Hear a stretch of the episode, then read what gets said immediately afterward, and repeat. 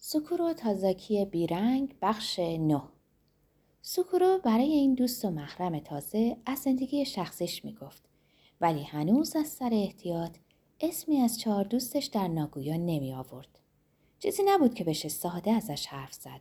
زخمها هنوز بیش از حد تازه بودند و بیش از حد عمیق. با این حال وقتی با دوست جوانش بود می‌تونست اون چهار تا آدم رو به کلی فراموش کنه. نه فراموش کردن تعبیر درستی نبود. درد اینجور ترد شدن همیشه با اون بود ولی حالا مثل جزرامد بالا می اومد و پس می رفت. سوکورو اندک اندک حس می کرد که در خاک تازه توکیو ریشه می دواند و زندگی تازه بنا می کند. البته زندگی جمع جور و تنها. دورانی که در ناگویا سپری کرده بود حالا بیشتر حال و هوای گذشته ها رو داشت و کم و بیش بیگانه بود. این بی تردید گامی رو به جلو بود که رخ دادنش در زندگی اونو هایدا دوست تازش امکان پذیر کرده بود. هایدا درباره هر چیزی دیدگاهی داشت و همیشه می‌تونست در خصوص چشمانداز فکریش از دیدگاه منطقی بحث کنه. سکورو هرچه بیشتر با این دوست جوانتر از خودش وقت میگذروند احترامش به او بیشتر می‌شد. با این حال نمی‌تونست بفهمه چرا هایدا جذب او شده یا چرا اصلا برای هایدا جالبه. ولی هر دو از مصاحبت هم لذت می بردند و وقتی که صرف دست انداختن هم می کردند در یک چشم به هم زدن می گذشت. با این حال سکورو گاهی وقتا که تنها بود آرزوی دوست دختر می کرد. می‌خواست کسی رو نزدیک خود بگیره، نوازشش کنه و عطر پوستش رو به سینه بکشه. برای جوونی سالم میلی بود طبیعی. ولی وقتی سعی می‌کرد زنی رو مجسم کنه به دلیلی تصویر شیرو و کورو پیش چشمش میومد. در این دنیای خیالی اونا همیشه به شکل زوجی جدا ناپذیر پدیدار می شدن و این همیشه حال قنبار توضیح ناپذیری به سکورو می‌داد. فکر می‌کرد چرا؟ حتی الان هم همیشه باید این دو نفر باشن. اونا که صاف و پوسکنده ردم کردن. گفتن دیگه نمی‌خوان منو ببینن نه با من حرف بزنن. پس چرا نمی‌تونن بی صدا راهشون رو بگیرن برن و تنها بذارن؟ سوکورو اون روزها 20 ساله بود ولی هیچ وقت کسی رو در آغوش نگرفته بود. دستی رو نگرفته و حتی با کسی قرار هم نگذاشته بود. سوکورو اغلب فکر می‌کرد یه جای کارم باید عیب و ایراد اساسی داشته باشه. چیزی باید جلوی جریان طبیعی احساساتم رو گرفته باشه. شخصیتم رو کج و کرده باشه. ولی نمی‌فهمید آیا این گرفتگی زمانی درست شده بود که چهار دوستش تردش کردن یا اینکه مشکلش ذاتی و ساختاری بود و بی ربط به ضربه ای که خورده بود. شنبه شبی طبق معمول با هایدا تا دیر وقت شب بیدار موندن و حرف زدن تا سرانجام بحثشون به مرگ کشیده شد. در اهمیت مرگ حرف زدن و در اجبار زندگی کردن با اینکه می‌دونی قراره بمیری. عمدتا بحث نظری می‌کردن. سکرو دلش می‌خواست بگه به تازگی چقدر نزدیک مرگ بوده و از تغییرات عمیقی که این تجربه هم جسمی هم روحی براش ایجاد کرده بود بگه. می‌خواست برای هایدا از چیزای غریبی که دیده بود تعریف کنه.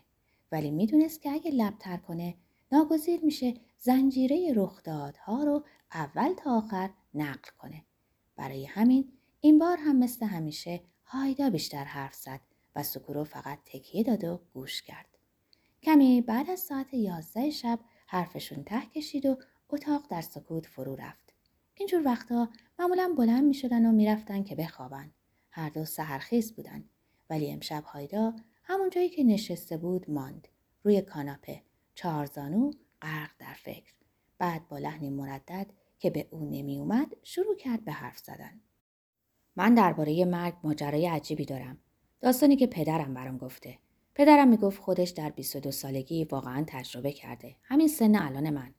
این داستانو از بس شنیدم. تک تک جزئیاتش یادم مونده. واقعا عجیبه. همین الانم هم برام سخت باور کنم که واقعا اتفاق افتاده باشه. ولی پدر من آدمی نیست که درباره همچون چیزی دروغ بگه. یا آدمی باشه که داستانی از خودش ببافه. حتما می‌دونی که وقتی آدم از خودش قصه ببافه با هر بار تعریف جزئیاتش عوض میشه. دلت می‌خواد به داستان آب و تاب بدی و یادت میره دفعه پیش چی گفتی. ولی داستان پدر من هر بار که تعریفش می‌کرد از سر تا ته همیشه یه چیز بود. برای همین به نظرم حتما خودش تجربه کرده. من پسرشم و خوب میشناسمش. پس چاره ای ندارم جز اینکه حرفش رو باور کنم. ولی تو پدرمو نمی‌شناسی سکورو. برای همین راحت باش می‌خوای باور کن می‌خوای نکن. فقط متوجه باش که اینو خودش برام گفته. می‌تونی به چشم یک قصه آمیانه ببینیش یا افسانه ماورایی. برام مهم نیست. داستانش طولانی و دیگه دیر وقت شده ولی اگه از نظرت ایرادی نداره تعریفش کنم. سوکورو گفت اصلا ایرادی نداره و هنوز خوابم نگرفته و هایدا اینطور شروع کرد. پدرم جوون که بود یک سال بلند شد دور ژاپن رو گشت. آخر سالهای دهه شست بود. اوج دوران تقابل فرهنگی که جنبش دانشجویی داشت دانشگاه ها رو کله پا می کرد. همه جزئیات رو نمی‌دونم ولی وقتی توی کالج توکیو بود کلی اتفاق احمقانه افتاد. اونم از سیاست زده شد و جنبش رو ول کرد. از کالج مرخصی گرفت و دور کشور چرخید. کارای عجیبی کرد که پول در بیاره. هر موقع وقت پیدا می‌کرد کتاب می‌خوند. با همه جور آدمی آشنا شد و کلی تجربه واقعی و به درد بخور در زندگی پیدا کرد. پدرم میگه این شادترین دوران عمرش بوده و پیش بقیه سالهای زندگی درسهای مهمتری از اون دوران گرفته. بچه که بودم برام داستانهایی از اون روزان حق می‌کرد. مثل سرباز پیری که یاد جنگهای قدیمی در سرزمین های دست بیفته. روزای کولیوارش که تمام شد به کالج و زندگی دانشگاهی برگشت. دیگه هیچ وقت هم سفر طولانی نرفت. تا جایی که من می‌دونم از اون به بعد فقط از خونه به دفتر کارش رفته و برگشته. عجیبه نه؟ هر قدر هم زندگی آدم ساکت و سازگار به نظر برسه همیشه زمانی توی گذشته بوده که آدم وضعیت بغرنجی داشته. زمانی بوده که بگینگی زده به سرش. فکر کنم آدما در زندگی به این مقطع نیاز دارن. زمستان آن سال پدر هایدا کارگر ساده مهمانسرای کوچکی شد کنار چشمه آب گرمی در کوهستان اوویتا در جنوب ژاپن. واقعا اونجا رو دوست داشت و تصمیم گرفته بود مدتی همونجا بمونه تا وقتی وظایف روزانه و کارهای متفرقه رو که ازش می‌خواستن انجام می‌داد می‌تونست باقی وقتش رو هر جور خواست بگذرونه. حداقل دستمزد رو بهش می‌دادند. ولی اتاق مجانی و سه وعده غذا در روز داشت و هر قدر هم می‌خواست می‌تونست در چشمه آب گرم حمام کنه. وقت آزاد که پیدا می‌کرد توی اتاق باریکش دراز می‌کشید و کتاب می‌خوند.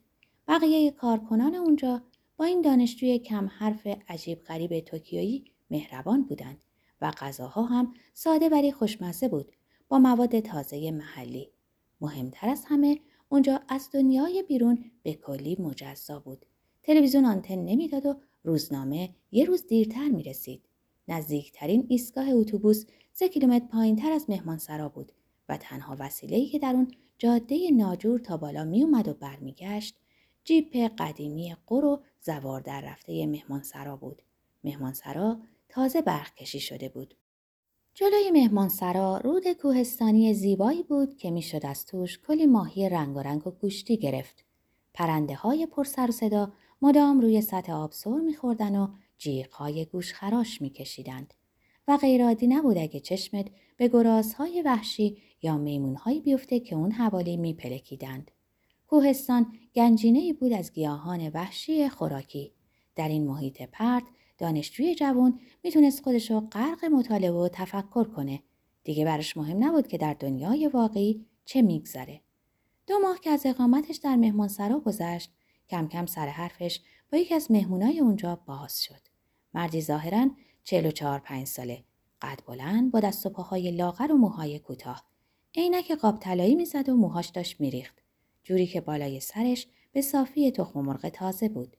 جاده کوهستانی رو خودش تنها با یک کیف پلاستیکی سفری به دوش پیاده اومده بود بالا و یه هفته ای می شد که در مهمانسرا اقامت داشت. هر وقت بیرون می‌رفت کاپشن چرم می پوشید با جین و چکمه. روزای سرد یک کلاه پشمی و شال سرمه‌ای هم به لباساش اضافه می کرد. اسمش میدوری کاوا بود. دست کم این اسمی بود که وقت رزرو اتاق در مهمانسرا نوشته بود. هر روز صبح کرایه اقامت شب قبلش رو نقد می پرداخت. سکورو فکر کرد میدوری کاوا رود سبز یه آدم رنگی دیگه ولی چیزی نگفت و به ادامه داستان گوش کرد. میدوری کاوا کار خاصی نمی کرد. روزشو به آبتنی در چشمه های روباز میگذروند و پیاده روی در تپه های اطراف یا زیر کرسی دراز می‌کشید و کتابای جنایی رو که با خود آورده بود می‌خوند. شبها دو بطری کوچک ساکی داغ می‌خورد نه بیشتر نه کمتر. به اندازه پدر هایدا کم حرف بود و هیچ وقت حرفی نمی‌زد مگه اینکه مطلقا لازم باشه. با این حال به نظر نمیومد مزاحمتی برای کارکنان مهمانسرا داشته باشه. اونا به اینجور مهمونا عادت داشتن. همه آدمایی که به این چشمه آب گرم در این ناحیه دورافتاده جنگلی می اومدند عجیب و غریب بودند کسانی که مدتی طولانی میموندند عجیب و غریب تر. یک روز صبح پیش از سپید دم پدر هایدا داشت در چشمه آب گرم روباز کنار رودخونه آب تنی می کرد که میدور و کاوا اومد تنی به آب بزنه و سر حرف رو با او باز کرد. به نظر می رسید میدوری کاوا به دلیلی علاقه زیادی به این کارمند جوون با این کار عجیب غریبش پیدا کرده. شاید این علاقه تا حدی از وقتی شروع شده بود که دیده بود پدر هایدا توی ایوون کتابی از جورج باتای می‌خونه. میدوری کاوا گفت من یک پیانیست جزم. اهل توکیو. چندهایی ناکامی شخصی داشتم و فشارهای روزانه داشت خوردم می‌کرد. برای همین تنهایی به این جای آروم و در قلب جنگل اومدم. به این هوا که تجدید قوا کنم. راستشو بخوای بی هیچ برنامه ای را افتادم و سر از اینجا دروردم. اینجا رو دوست دارم. هیچی نداره جز چیزای اولیه. شنیدم که تو هم از توکیو میای. پدر هایدا همونطور که در نور خفیف سهرگاه تن به آب داغ سپرده بود به مختصرترین شکل ممکن وضعیت خودش رو توضیح داد. اینکه از کالج مرخصی گرفته و دور کشور گشته. گفت در ضمن راه دانشگاه هم بسته شده و هیچ دلیلی برای موندن در توکیو نیست.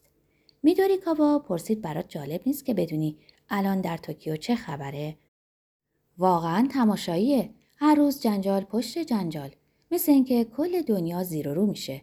ناراحت نیستی که داری همه اینا رو از دست میدی؟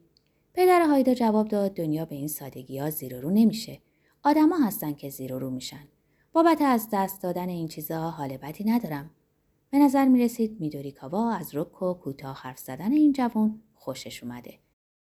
میدوری کاوا پرسید نمی‌دونم این دوروبر جایی هست که بتونم پیانو بزنم یا نه. پدر هایدا جواب داد پشت این کوه یک دبیرستانه که بعد از ساعت درسی ممکنه اجازه بدن توی سالن موسیقیش پیانو بزنین. میدوری کاوا از شنیدنش خوشحال شد و گفت اگه دردسری نباشه ممکنه منو ببری؟ پدر هایدا این درخواست رو با صاحب مهمانسرا مطرح کرد و اونم توصیه کرد که پدر هایدا میدوری کاوا رو تا مدرسه همراهی کنه. صاحب مهمانسرا به دبیرستان زنگ زد که هماهنگ کنه. بعد نهار دو نفری در کوهستان راه افتادن. بارون تازه بند اومده بود و مسیر لغزنده بود. ولی میدوری کاوا که بند کیف دوشیش و زبدری به شونه انداخته بود تند و با قدم های مطمئن جلو می‌رفت. سر و شهری بود ولی قوی تر از چیزی بود که به نظر می رسید. صفحه کلید پیانو دیواری سالن موسیقی ناصاف بود و کوکم نبود ولی در مجموع می‌شد تحمل کرد. میدوری کاوا روی صندلیش که جیر جیر می کرد نشست. انگشتا رو جلو برد و روی 88 کلید کشید. بعد شروع کرد و چند تا آکورد زد. آکوردای پنجم و نهم و یازدهم. انگار چندان از صدا راضی نبود ولی به نظر می رسید همین که کلیدا رو فشار میده راضیه. پدر هایدا که حرکت چالاک و نرم انگشتای اونو روی صفحه کلید تماشا می‌کرد فکر کرد میدوریکاوا حتما پیانیست مشهوریه. میدوریکاوا بعد از امتحان کردن پیانو کیسه پارچه کوچکی از کیف دوشیش در آورد و با احتیاط روی پیانو گذاشت. پارچه این کیسه گران قیمت بود و درش با بند گره خورده بود. پدر هایدا پیش خودش فکر کرد شاید خاکستر مرده کسی باشه. ظاهرا عادت داشت هنگام پیانو زدن این کیسه رو روی پیانو بذاره. از حالتی که کیسه رو در آورد و گذاشت پیدا بود که بارها این کارو کرده.